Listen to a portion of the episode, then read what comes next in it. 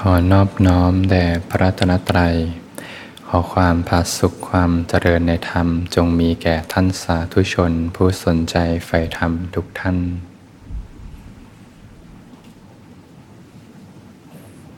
ก็เป็นธรรมะยามค่ำคืนที่สวนธรรมะอารี เป็นค่ำคืนพฤหัสบดีที่ 9 พฤศจิกายน 2566นะ ช่วงนี้ที่สวนธรรมก็ฝนตกต่อเนื่องเลยนะวันนี้ก็ตกหนักนะช่วงบ่าย ก็ตกต่อเนื่องตั้งแต่วันก่อนวันกฐินแล้วนะโยมนะช่วงก่อนวันกฐินเนี่ยบ่ายๆแก่ๆนี่ก็ตกนะวันกฐินวันที่ห้าเองเนี่ยก็ตกวันที่ตกช่วงบ่ายพอดีเลย ช่วงบ่ายสองบ่ายสามเนี่ยก็ตกหนักเลย ถ้าตกช่วงวันงานก็คงจะลำบากกันนะ ช่วงนี้ก็พฤศจิกายนแล้วนะ แต่ฝนก็ยังไม่หยุดนะ ยังตกกันต่อเนื่องอยู่ ก็เป็นช่วงปลายฤดูฝนนะบรรยากาศภายนอกก็สภาพอากาศก็เปลี่ยนแปลงเปลี่ยนไปนะอาตมาก็รู้สึกว่าวันเวลาก็ผ่านไปไวนะ เดี๋ยวแป๊บเดียวก็ค่ำแล้วนะ แป๊บเดียวก็ค่ำละนะ แป๊บเดียวก็ เช้าละเดี๋ยวก็แดดอาทิตย์แสงแดด ยามเช้าก็ออกมา เดี๋ยวก็มืดค่ำวันเวลาก็ผ่านไปไวนะแต่ละวันแต่ละวันเนี่ยก็ไวเหลือเกินนะเห็นความเปลี่ยนแปลง เดี๋ยวเช้า เดี๋ยวค่ำเดี๋ยวเช้า เดี๋ยวค่ำนะก็เป็นเครื่องเตือนใจไม่ให้ประมาทในชีวิตนะมันที่จะสร้างคุณงามความดีไว้ในจิตใจ เราก็สามารถ นึกถึงคุณงามความดีที่เราทำไว้ได้นะ ให้จิตใจเป็นกุศล ระลึกถึงศีลที่รักษาเนี่ย วันนี้เรารักษาศีลมาดีเลยเนี่ยนะระลึกถึงเนี่ยใจก็ร่มเย็นเป็นสุขขึ้นมาโดยธรรมชาติเลยนะนึกถึงบุญกุศลที่ได้ทำไว้ในการให้ทานไว้ในพระพุทธศาสนา จิตใจก็เป็นกุศล บางทีถ้ามีโอกาสไหว้พระสวดมนต์ตอนเช้าตอนค่ำเนี่ยก็มีโอกาส ได้เจริญกุศลในยามเช้านะจิตใจก็ผาสุขร่มเย็นสงบสุข คุณงามความดีเล็กๆน้อยๆนะเรื่องราวเล็กๆน้อยๆในระหว่างวันเนี่ยถ้าเรื่องใดเราเห็นแล้วว่าจิตใจทำให้จิตใจชุ่มเย็นนะเราก็นึกถึงได้จิตใจก็เป็นกุศล อย่างเมื่อเช้านี้ก่อนจะออกมาบินทบาทเนี่ยก็เป็นเรื่องคล้ายๆเดิมนะก็แมวเขาก็จะไปจับนกนะ แล้วนี้ก็เป็นนกกระจอกนะตัวเล็กๆเนี่ยบังเอิญว่ายังไม่ตายนะรอบนี้ยังไม่ตายนะก็เก็บมาไว้นะเก็บมาไว้ในห้องนะแล้วก็ออกไปทำกิจส่งเนี่ยออกไปบินทบาทตอนเช้าออกไป พิจารณาอาหารเสร็จเนี่ยกลับมาก็เก้าโมงกว่าๆก็ไปเปิดห้องนกเขาก็บินออกไปได้เนี่ยเห็นไหมก็รอดไปชีวิตหนึ่งนะ มีชีวิตหนึ่งได้มีโอกาสได้ต่อลมหายใจอีกเพียงชั่วขณะหนึ่งทั้งชีวิตเขาก็นะก็ไปดีก็ไปตามเหตุตามปัจจัยของเขาเนี่ยเนี่ยจิตใจก็เป็นกุศลนะโยมแต่ละท่านเรื่องราวที่ผ่านมาแต่ละวันเนี่ยก็มีเรื่องที่เป็นกุศลก็สามารถนึกถึงได้ ให้จิตใจได้ชุ่มเย็นไว้เนี่ยจิตใจหล่อเลี้ยงในสิ่งที่เป็นกุศล ผลก็เป็นความสุขนะ มาภาวนาก็ง่ายนะ มีกายคตาสติเป็นหลักของใจ รู้ลมหายใจด้วยใจที่อ่อนโยนนะให้ใจได้สัมผัสความสงบนะ เรียกว่าเราได้สร้างเหตุแห่งความสงบนะ แต่ไม่เอาใจไปเกาะที่ผลนะ ถ้าใจเราไปเกาะที่ผลเนี่ยเนี่ยก็จะเป็นตัณหานะตัณหาเป็นอกุศลนะก็ไม่สามารถเข้าถึงความสงบในเบื้องต้นได้เนี่ยเพราะความสงบในเบื้องต้นนั้น ต้องสงัดจากกามและอกุศลธรรมเนี่ยเข้าถึงปฐมฌานเราก็เป็นเพียงผู้สร้างเหตุนะสังเกตไหมทุกครั้งที่อยู่กับการสร้างเหตุเนี่ยใจจะไม่ค่อยไปเกาะกับผลเนี่ยใจจะไม่ค่อยเกิดตัณหาในการภาวนาเนี่ยก็อยู่กับการสร้างเหตุไปสบายๆอะไรจะเกิดก็เกิดนะอะไรจะไม่เกิดก็ไม่เกิด จะสงบหรือไม่สงบก็ไม่ว่าอะไร เพียงแค่อยู่กับการสร้างเหตุไปเหตุปัจจัยถึงพร้อม จิตใจก็เริ่มสงบร่มเย็นขึ้นมา เพียงแค่อยู่กับการสร้างเหตุมีสติอยู่กับลมหายใจด้วยใจที่อ่อนโยนมีสติรู้สึกตัวสบายๆด้วยใจที่อ่อนโยน เหตุปัจจัยถึงพร้อมก็ชุ่มเย็นมาจากภายในนะอนาปานสติภาวนานั้นเนี่ยเป็นของระงงับเป็นของประณีตนะเป็นของเย็นนะเป็นความสุขจากภายในที่จะเอ่อร้นออกมา เมื่อเรามีความสุขจากภายในแล้วเนี่ยจะเห็นความแตกต่างเลยนะโลกนี้ก็เต็มไปด้วยเรื่องราวที่เราร้อนนะเดี๋ยวก็แข่งแย่งชิงดีกัน เดี๋ยวก็เบียดเบียนซึ่งกันและกันเนี่ยก็เต็มไปด้วยของร้อนนะแต่ก็อย่าให้จิตใจร้อนไปกับโลกด้วยนะมันที่จะเจริญกุศลไว้นะกุศลเล็กๆน้อยๆระหว่างวันก็จะเดินให้มากนะทำให้มากนะโดยเฉพาะอย่างยิ่งเนี่ยการมีสติอยู่กับปัจจุบัน รู้กายที่เคลื่อนไหว รู้ใจที่สงบอยู่ในระหว่างวันเนี่ยจิตใจก็มีความชุ่มเย็นมีความผาสุกขึ้นมา จะเริ่มเห็นความแตกต่างแล้วอ๋อสุข ในทางธรรมเป็นแบบนี้นะ ความสงบในทางธรรมเป็นแบบนี้นะจะเริ่มค่อยๆพากออกจากกรรมคุณทั้งหลายนะจะเริ่มสัมผัสได้นะสุขไหนเป็นความสุขร้อนนะสุขไหนเป็นความสุขเย็น สุขจากกรรมคุณทั้งหลายเนี่ยเป็นความสุขอันเร่าร้อนนะเป็นความสุขที่ไม่คุ้มค่ากับความทุกข์นะ เดี๋ยวตัณหาก็พาไปนะพาไปดูหนังฟังเพลงนะต้องไปดูนะต้องไปฟัง ต้องไปริมอาหารอร่อยนะต้องไปสัมผัสอันนุ่มนวลทั้งหลายนะสิ่งทั้งหลายทั้งปวงนะสิ่งที่เป็นกรรมคุณทั้งหลายเนี่ยก็เป็นของร้อนนะให้ความสุขนิดเดียวเองนะมันก็เหมือนคนเป็นโรคนะโรคโรคที่เกิดจากอาการคันเนี่ยโยมเคยถูกยุงกัดไหม เวลาถูกยุงกัดเนี่ยก็จะคันนะเวลาไปเกาเนี่ยก็หายคัน แต่พอยิ่งเกาเนี่ยสักพักหนึ่งก็จะยิ่งคันเนี่ยกรรมาคุณก็เหมือนกันนะพอตามเสพไปแล้วก็ไม่มีที่สิ้นสุดนะเป็นความสุขอันนิดเดียวนะไม่ถึง 90 ไม่ถึง 10%นะแต่ 90%ที่เหลือเนี่ยเป็นความทุกข์ที่ต้องดิ้นรนไปนะพระองค์ก็จะอุปมา โทษของกรรมคุณเนี่ยก็เหมือนหมาหิวโซตัวหนึ่งเนี่ยนะเขาก็หิวมากนะหมาไม่มีอะไรจะกินนะก็หิวมาก ก็วิ่งไปนะไปที่โรงฆ่าโคนะชายผู้ฆ่าโคก็โยน กระดูกให้อันหนึ่งนะเป็นกระดูกติดเลือดนะหมาหิวมากๆทำไงก็แทะแทะแทะไปเนี่ยแม้เพียงเลือดเล็กๆน้อยๆเนี่ยก็ก็แทะนะ หวังว่าจะได้รับความสุขจากการแทะกระดูก ความสุขได้นิดเดียวนะ ได้บรรเทาความหิวนิดเดียวนะ แต่ต้องแทะไปแทะไป แทะไปก็ยิ่งเหนื่อยนะ ไม่คุ้มเลยนะ แทะไปก็กลับยิ่งหิวนะ เพราะเหนื่อยกับการแทะไปแทะไปเนี่ย ในความสุขที่ไม่คุ้มกับความทุกข์เลยนะ ก็เห็นโทษของกรรมคุณก็เหมือนหมาฮิโซตัวนั้นเนี่ยเหนื่อยทั้งชีวิตในการแทะกระดูก แต่ก็พบความสุขมาเพียงน้อยนิดนะ เป็นความสุขที่ไม่คุ้มค่ากับความทุกข์เลย ชีวิตเราก็ดิ้นรนไปตามตัณหานะมีตัณหาพาไปเนี่ยดิ้นรนไปกับการมาตัณหานะภาวะตัณหา วิภาวะตัณหาทั้งหลายเนี่ยถ้าเราดิ้นรนไปตามตัณหาแล้วเนี่ยเดินในเส้นทางของสมุทัยแล้วผลย่อมเป็นทุกข์นะก็เปลี่ยนมาเดินในเส้นทางแห่งอริมักมีองค์8เนี่ยผลก็เป็นนิโรธนะก็ปรับเปลี่ยนเปลี่ยนการใช้ชีวิตมาดำเนิน ชีวิตในเส้นทางธรรม จะสัมผัสกับความสุขที่ปราศจากตัณหา เพียงแค่ท่านทั้งหลายเนี่ยมีสมาธิิในเบื้องต้นเนี่ยรู้ว่าอะไรคือทุกข์อะไรคือเหตุให้เกิดทุกข์เนี่ยเปลี่ยนแปลงการใช้ชีวิตนะมันที่จะรักษาศีลขึ้นมานะในคำมาขึ้นมานะพอใจมีศีลใจก็ร่มเย็นมีความสุข มีความสงบร่มเด่นอยู่ พอใจมีความผาสุกแล้วเนี่ย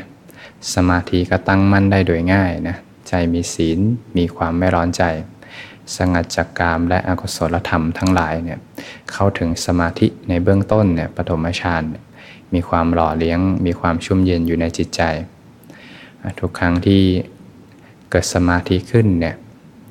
สงัดจากกามและอกุศลธรรมเนี่ยตัณหาเป็นอกุศลนะเวลาเข้าถึงสมาธิในเบื้องต้นช่วงเวลาขณะนั้นเนี่ย ใจไม่มีตัณหาเนี่ยก็สัมผัสสภาพธรรมที่อ๋อเนี่ยความสุขที่มันไม่ต้องดิ้นรนไปกับรูปรสกลิ่นเสียงทั้งหลาย ไม่ต้องดิ้นรนไปกับตัณหาทั้งหลายเป็นแบบนี้นะใจเขาจะสัมผัสและเขาจะเปรียบเทียบได้ ว่าใจที่ร้อนดิ้นรนไปกับตัณหาเป็นอย่างไรนะเขาจะเลือกทางเขาเองนะให้ใจได้เรียนรู้นะ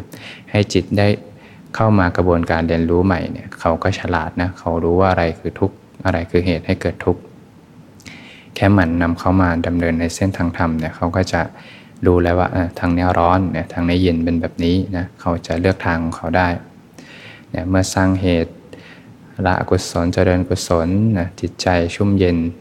เกิดสมาธิในเบื้องต้นเนี่ยใช้ชีวิตไปชีวิตก็มีความผาสุกร่มเย็นไปตามลำดับนะจิตใจก็ค่อยๆยกระดับ สู่ความตั้งมั่นขึ้นมาไปตามลำดับ จิตใจตั้งมั่นแล้วนะก็จะเห็นธรรมตามความเป็นจริงเนี่ยเห็นธรรมชาติของกายใจนี่แหละตามความเป็นจริงเนี่ยกายใจนี้ไม่เที่ยงกายใจนี้เป็นทุกข์กายใจนี้เป็นอนัตตาเนี่ยว่างจากตัวตนเนี่ยความดิ้นรนในตัณหาก็จะค่อยๆหมดไปไปตามลำดับนะเห็นแต่ความเป็นเหตุเป็นปัจจัย เห็นธรรมมันเกิดมาแต่เหตุนะก็ไม่ได้มีตัวตนบุคคลเราเขา จะอยากให้อะไรมีความสุขนะเพราะว่าเราไม่มีนะ ตอนแรกก็คิดว่าเรามีก็อยากให้เรามีความสุข แต่พอเห็นว่าเราไม่มีแล้วรู้แจ้งแทงตลอดอริยสัจสี่แล้วเนี่ยศีลสมาธิปัญญาบริบูรณ์แล้วเนี่ยตัณหาก็จะดับไปเนี่ยนะพระองค์ก็เรียกผู้ที่สิ้นตัณหาแล้วก็เรียกพระหันสาวกนะ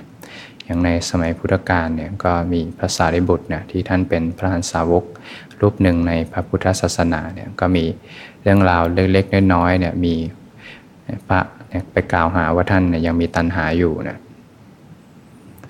ก็เรื่องก็มีอยู่ว่าเนี่ยก็มีในพรรษาหนึ่งเนี่ย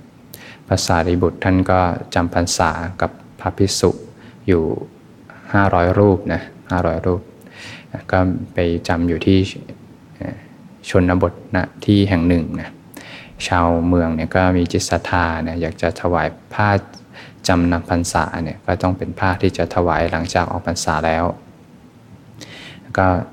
พระสารีบุตรกับพระสงฆ์ท่านก็จำพรรษากันตลอดสามเดือน เมื่อสิ้นสุดวันออกพรรษาปาวารณาแล้วเนี่ยท่านก็มีกิจนิมนต์ด่วนนะเหมือนมีกิจด่วนที่ต้องเดินทางไปกราบพระสัสดาที่วัดพระเชตวันนะท่านก็ได้ฝากกับพิสุทั้ง 500 รูปไว้เนี่ยถ้ามีโยมเนี่ยนำ ผ้าจำนำพรรษามาถวายเนี่ยก็ให้เก็บไปให้ท่านด้วยนะหรือไม่ก็ส่งไปให้ท่าน หรือไม่ถ้าไม่สะดวกก็ส่งข่าวไปนะพิสุทั้งหลาย เห็นว่าภาษาริบุตรเนี่ยยังห่วงกับผ้าจำนำพรรษายังกังวลยังต้องการผ้าจำนำพรรษาอยู่เนี่ยก็หาว่าท่านเนี่ยยังมีตัณหาอยู่เนี่ยพอเรื่องไปถึงพระศาสดาเนี่ยท่านก็ตัดว่าเนี่ย นะบุตรของท่านเนี่ยสิ้นตัณหาแล้วนะพงก็จะตัดเรียก ผู้ที่ปัสจักกิเลสแล้ว เรียกว่าผู้ไม่หวังนะในทางพระพุทธศาสนาเนี่ยท่านก็จะแบ่งบุคคลไว้อยู่ 3 ประเภทนะก็คือผู้หมดหวังผู้หมดหวัง แล้วก็ผู้มีหวังแล้วก็สุดท้ายก็จะเป็นผู้ไม่หวังนะผู้หมดหวังแล้วก็คือผู้ที่ใช้ชีวิตในเส้นทางของสมุทัยนะ ไม่ได้สนใจฝ่ายธรรม ไม่ได้ดำเนินในเส้นทางธรรม มีตัณหานำหน้าชีวิตนะใช้ชีวิตไปกับรูปรสกลิ่นเสียงทั้งหลาย อยากได้อยากมีอยากเป็นทั้งหลาย เมื่อสร้างเหตุแบบนี้ผลคือเป็นทุกข์นะและเขาก็ไม่ดำเนินอยู่ในเส้นทางธรรมนะไม่รู้ว่าอะไรคือทุกข์อะไรคือเหตุให้เกิดทุกข์อยากจะทำอะไรก็ทำไปตามใจตัวเองนะใช้ชีวิตไป ไม่รู้เลยว่า ความสว่างเป็นอย่างไร ความมืดเป็นอย่างไรนะก็ใช้ชีวิตไปกับตัณหานำหน้าการใช้ชีวิต ผลย่อมเป็นทุกข์ ก็ไม่มีวันเลยที่จะเข้าถึงสำเร็จมรรคผลนิพพานนะเพราะไม่ได้มีโอกาสดำเนินในเส้นทางธรรม ก็เรียกว่าเป็นผู้ที่หมดหวังสำหรับบางท่านเนี่ยผู้ที่ดำเนินอยู่ในเส้นทางธรรมเนี่ยก็เป็นผู้ที่มีหวังนะมีหวังนะในการที่มีโอกาสได้ก้าวเดินอยู่ในเส้นทางแห่งการพ้นทุกข์นะ ดำเนินอยู่ในเส้นทางของศีล สมาธิปัญญาเนี่ยเมื่อก้าวเดินอยู่ในเส้นทางแห่งอริยมรรคมีองค์ 8 แล้ว ก็เรียกว่ามีหวัง มีหวังในมรรคผลนิพพานนะก็ไม่เสียชาติเกิดนะที่มีโอกาสได้เกิดเป็นมนุษย์พบพระพุทธศาสนานะเมื่อดำเนินอยู่ในเส้นทางนี้แล้วเนี่ยเหตุปัจจัยถึงพร้อมนะก็เป็นผู้ที่หมดหวังนะผู้ที่สิ้นตัณหา ผู้หมดหวังท่านก็เรียกว่าพรานสาวกในทางพระพุทธศาสนาเนี่ย เราก็มีโอกาสได้ก้าวเดินในเส้นทางธรรมกันแล้วนะก็เป็นผู้ที่มีหวังนะจะได้มีกำลังใจในการฝึกฝนปฏิบัติ ถ้าเราไม่ย่อท้อต่ออุปสรรคนะไม่ย่อท้อต่ออุปสรรคที่เกิดขึ้นนะทุกครั้งที่มีความทุกข์ในชีวิตนี่แหละนะเป็นบทเรียนสำคัญเลยนะไม่ว่าอะไรจะเกิดขึ้นนะมีความทุกข์ในชีวิตก็พลิกเลยนะ ใช้ปัญญาพลิกมาเห็นทุกข์ในชีวิตมากๆเนี่ยก็จะน้อมไปสู่ในทางธรรมถ้าไม่เห็นทุกข์ไม่มีใครอยากจะ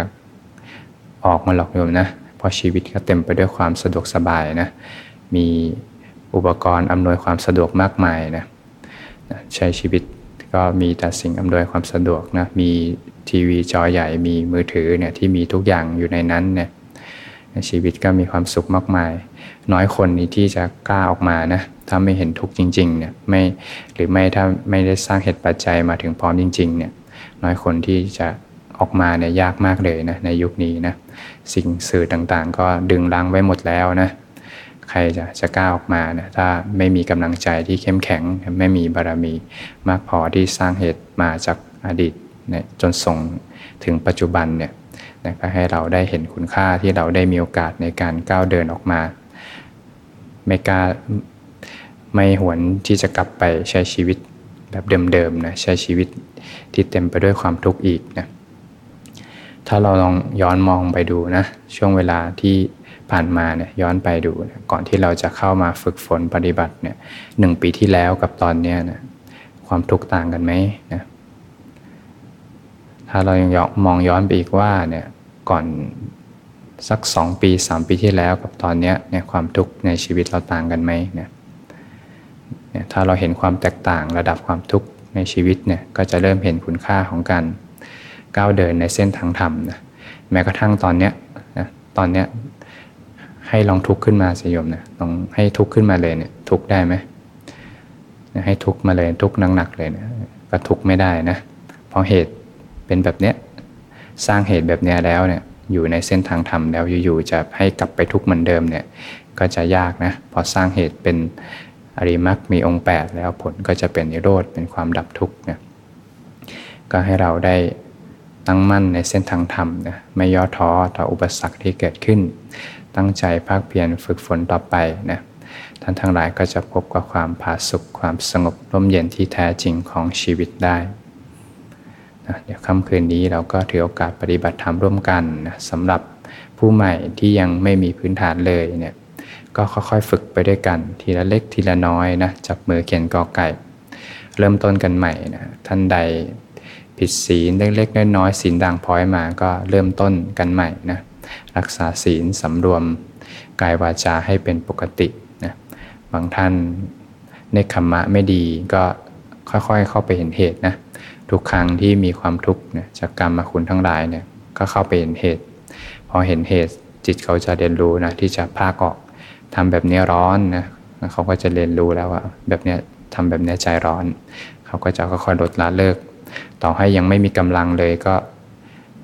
ค่อยๆฝึกไป ค่อยๆฝึกไปใช้ขันตินะขันติ